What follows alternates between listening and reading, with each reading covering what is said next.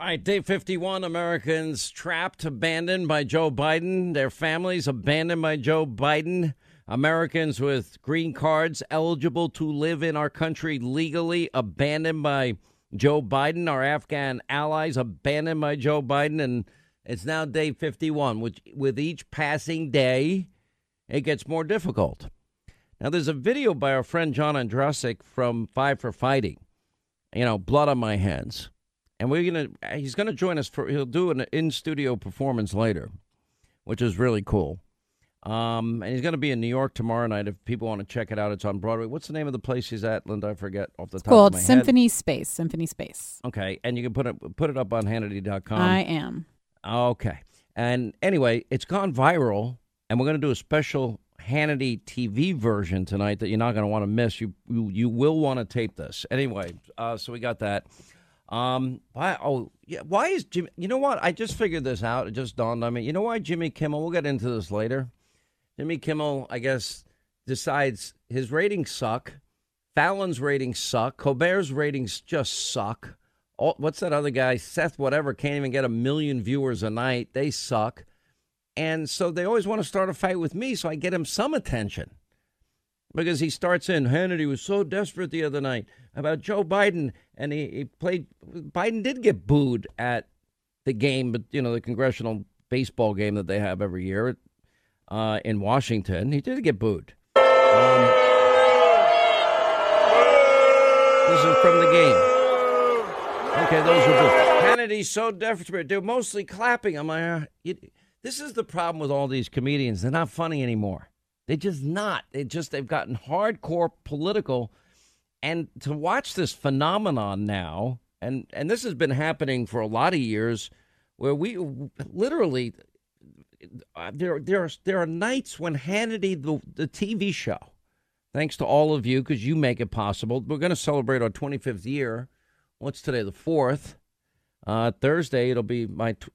I'm I'm I'm going to be the longest run. I am the longest running primetime cable news host uh, on in in cable today. I will be in history if I survive up till some point next year. They told me. I don't even know.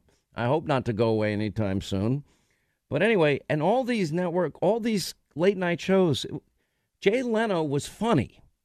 Johnny Carson was funny. In the early days, David Letterman was funny. The more political David Letterman got, the, the worse his ratings got. Nobody wants to tune in, you know, and to watch Greg Gutfeld, who is funny, you know, to start kicking their ass and they're on network TV and to watch cable. There are nights that Hannity, the TV show's number one in all of television. Now, usually there's no football on on that night or, you know, a big, big event, but it's happened a lot. It's not, it's not a phenomenon depending on news cycles and things like that. That impacts it.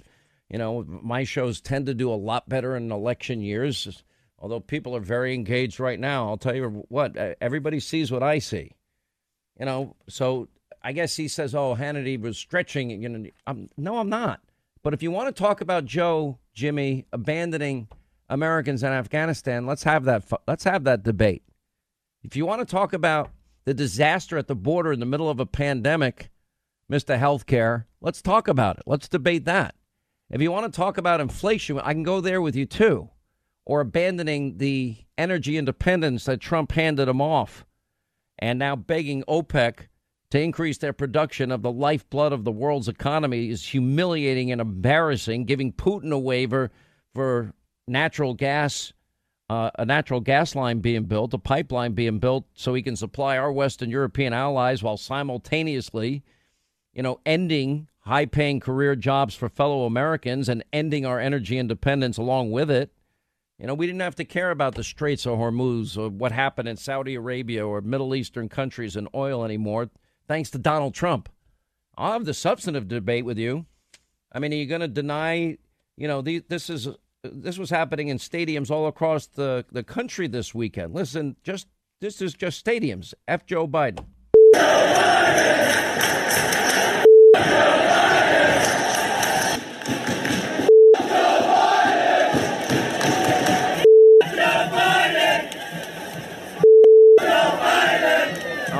I guess I must be. I'm. You know what? Thirty three years in radio. I'm pretty deaf. What do I know? And at Talladega, their super speedway, they broke into the chant. You had what their reporter is Kelly. What's her name? Stavast. Is that how you pronounce it? Anyway, she was interviewing driver Brandon Brown, who won his first NASCAR uh, series race at the famed Alabama racetrack, Talladega. By the way, I used to have to run the board for Eli Gold. Eli Gold was a phenomenal broadcaster. He used to do Alabama games and NASCAR. Just a phenomenal broadcaster. Anyway, and as you can hear from the ch- chants, you know, it breaks out F. Joe Biden. She goes, Oh, they're saying, Oh, let's go, Brandon. I'm like, No, they're not saying let's go, Brandon. Listen. Oh, my God. It's such an unbelievable moment. Brandon, you also told me you can hear the chants from the, the crowd. Let's go, Brandon. Brandon, you told me you were going to kind of hang back those two stages and just watch and learn what you learned that helped you there in those closing laps. Oh my God, it was. Uh... All right, that, that doesn't sound like "Let's go, Brandon" to me. But what do I know? We'll get into it more later in the program today. Uh, so the Democrats now have moved.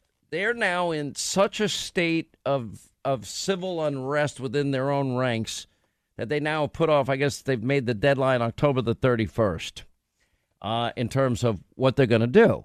Now you got the squad, which pretty much controls the House and all things Nancy Pelosi. They're out there, and the squad is saying no, we're not voting on on the 1.2 trillion dollar quote bipartisan infrastructure bill. You know, highways, bridges, etc. I think too much money. My own personal opinion, I never would have voted for it um, until they get their 3.5 trillion new Green Deal socialist madness. And Biden's out there. Everybody's frustrated. Well, you're the leader, Joe. You know the, the now the White House is leaving open the door of a full elimination of the debt ceiling. What do you mean full elimination of the debt ceiling? Is that that means you're going to abandon any sense of any fiscal responsibility? You know, Jen Psaki, you know, suggesting Biden might back Secretary of the Treasury Janet Yellen's endorsement of eliminating the debt. That means there's we have no control over these elected officials. Are you insane? Joe Biden saying to Democrats, vote for trillions in spending or the Capitol rioters win. What is he talking about? This guy is out to lunch. One senior advisor, uh, still, Cedric Richmond, is out there insisting that $3.5 trillion costs zero. I mean, how dumb do you think we are? Yet 3.5 trillion costs 3.5 trillion. Even the Congressional Budget Office estimates that you're borrowing trillions of dollars to do this. You know, everybody's laments that everybody's worried about the top number. And Joe Biden is trying to insist that this multi trillion dollar Green New Deal socialist agenda is not radical. It's radical. And Biden lacks the mandate to get his Bernie Biden manifesto through, the new Green Deal socialist bill through, because there are a few people saying this is madness. We can't afford it. You know, the White House uh, staff. This was a pretty interesting report. The Politico reporter, Sarah Ferris is her name, saying Biden offered to take questions from Democratic lawmakers after concluding his remarks, but his staff his staff jumped in again. I, am not allowed. They get mad at me and everything. They get so upset when I'm not, I, I can't answer. They're not going to let me. They got to yell at me and everything. He didn't take any questions. And sources tell Ferris that, and a second Politico reporter, Heather Caygle, that Biden discussed a top line range now 1.9 trillion and 2 and 2.3 trillion in spending. I don't. I'm not sure they get the squad to go along with that. If I had to bet, the answer would be no. And Biden bails to Delaware to sleep away the weekend as usual.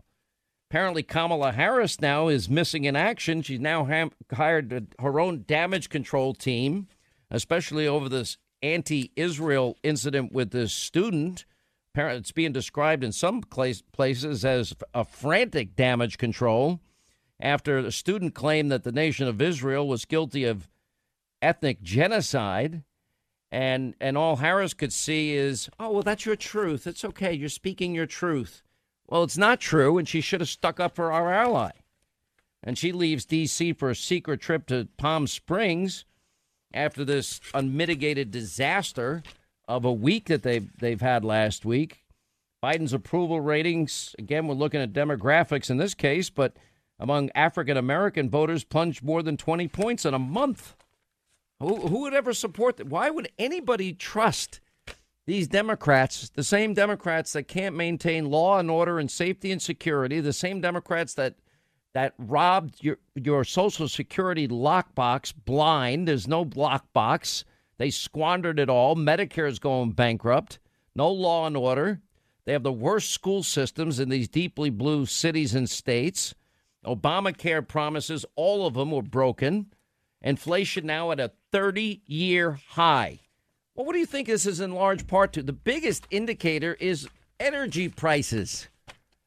How's Joe doing in Afghanistan, abandoning Americans, their families, uh, green card holders, thousands of them? How's he doing with, you know, abandoning our Afghan allies that we promised if this day ever came, we'd get them the hell out of there? Tell me what he's doing good.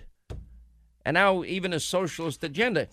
It was pretty disgusting, by the way, uh, what they did to Kyrsten Sinema. I want to get into some of the details of this, but you got the Democratic Party. Boy, if you don't if you don't tie that that you know yourself to that radical socialist line, she's trying to look out for the people of her state in Arizona. By the way, polling much better than Mark Kelly, who's just basically a, an automatic yes, Schumer, Pelosi, Biden vote, and she refuses to support this Biden Bernie manifesto and the spending orgy of the, the squad and this new Green Deal.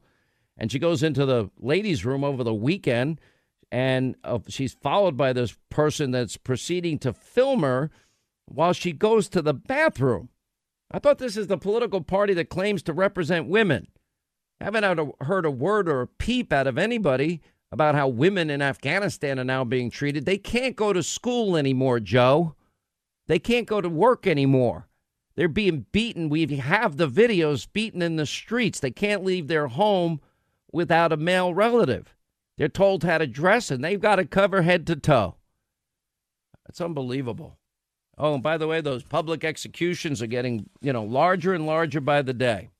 We'll get back into this in a second when we come back. 800 941 Sean is our number.